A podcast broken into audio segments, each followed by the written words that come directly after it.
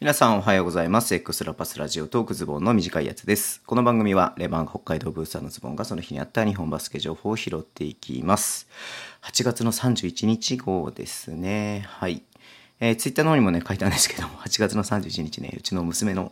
あのね、誕生日なんで、皆さん、あの、いいねとかね、えー、コメントいただきましてありがとうございます。コメントね、ちょっとまだすぐ返せてないので、後でね、返させていただこうと思うんですけどもね。いやー、初めてね、レバンガの試合見に行ったのが6歳 ?6 歳の時だよね。6歳の時に初めて行って、B リーグね、あの、2年目の時に来ましたけど、まあそこから定期的にね、行っていて、まあ昨シーズンはね、ちょっと、えー、レバンガのスケジュールとか、まあ、コロナとかの関係でね、多分去年も一回も行ってない、去年とか昨シーズン一回も行ってないんだよね。うん。まあ、ちょっとね、あの、しばらく行ってないんでまた行きたいっていうふうに言ってますけれども、まあね、どうなるかわかりませんがね、安心していけるような世の中になればいいなっていうふうに思いますけれども、うん。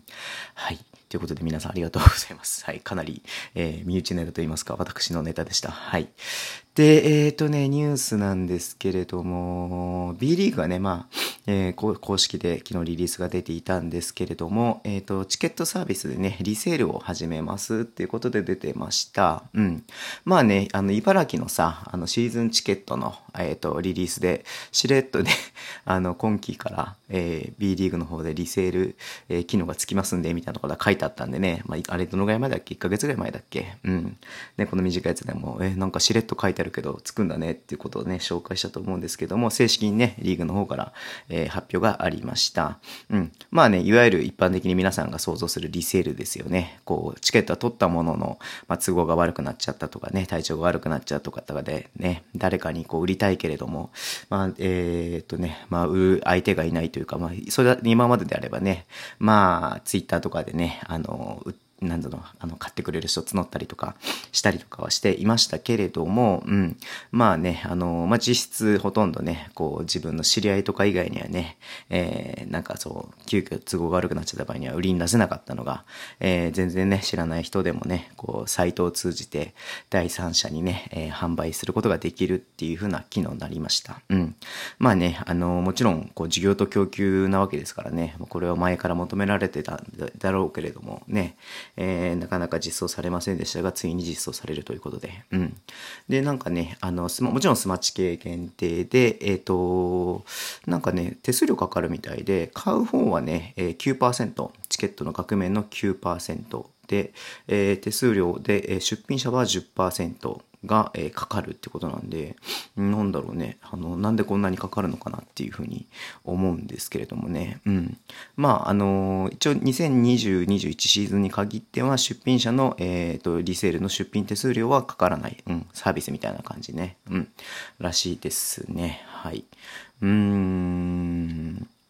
なんでしょうか。んでね、しかも受け取るのにペーパルのね、アカウントが必要ってことなんで、まあちょっとめんどくさいなっていうふうに思ったりとかもしますけれどもね。うん。まあ単純に銀行振込とかよりかはペーパルのシステム使った方が多分手間が省けるってだけだとは思うんですが、うん。まあそんな感じになってるみたいですね。まあ、まあね、まあ一つ選択肢として、まあ必ず使うものでもないと思いますし、何かあった時の選択肢として、ね、使えるっていうね、まあこういうことができるってことはいいことなんじゃないのかなっていうふうには思います。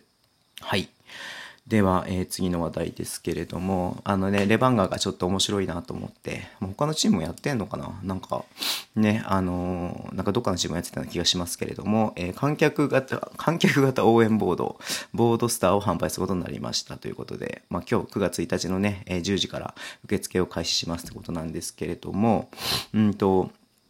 要は自分の写真、うん、を、えっ、ー、と、こう、席にね、置くことができるっていうことなんですけれども、うん。まあ、そうだね。だから多分今、間引いてね、50%でってことは昨日、おととい発表がありましたけれども、まあその間引いたね、席に、こう、座れないようにね、多分それを置くっていうことだと思うんですけども、まあそれを置いてることによってね、まあそのスカスカ感とかもね、まあなくなると思いますし、まあこう自分が行けなくても自分の代わりに自分が応援してるみたいな感じのものにできるってていうことみたいですね。うん。なんだろう。えっ、ー、と、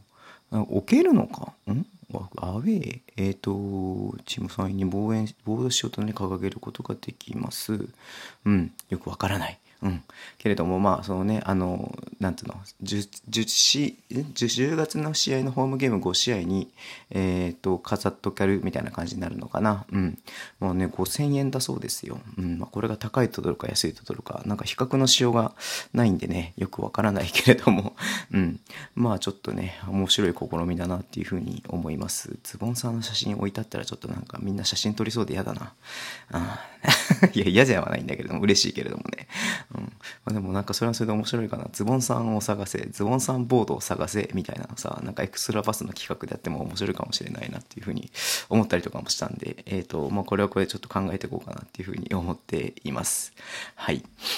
えーとね、今日なんか頭にニュースないんで最後ですけれども、秋田ノーザンハピネスがスローガンを発表しました。えー、秋田ビートというね、スローガンですけれども、うん。秋田ビート。はい。ビートには、打ちか、打ち勝つ、えー、鼓動する、鳴り響く、えー、拍手やリズムといった意味があります。みたいな感じでね。まあ、そのね、えっ、ー、と、コロナウイルスを吹っ飛ばせじゃないけれども、そんな意味みたいですけれども。なんか、なんだろうね、えっ、と、わかんないよ。あの、その、秋田がそういう風にしてるつもりはないと思うんですけども、結構な、自体がポップな感じで、あの、なんだろうな、楽しい感じ、うん、まあ、ハッピーネッツだからハッピーな感じみたいな感じの意味なのかなっていうね、感覚もあるとは思うんですけれども、なんかこう、フィラーとね、相性が良さそうな感じなので、なんかフィラーがこれでなんかこう、グッズを作るかどうかはわからないですけども、この秋田ビートのね、あの、ロゴで何かこう、グッズができてきたら面白いんじゃないのかなっていうか、まあいいんじゃないのかなっていうふうに思いますんで、うん。なんかいいスローガンだなっていうふうに、なんか分かりやすく、親しみやすく、うん。っ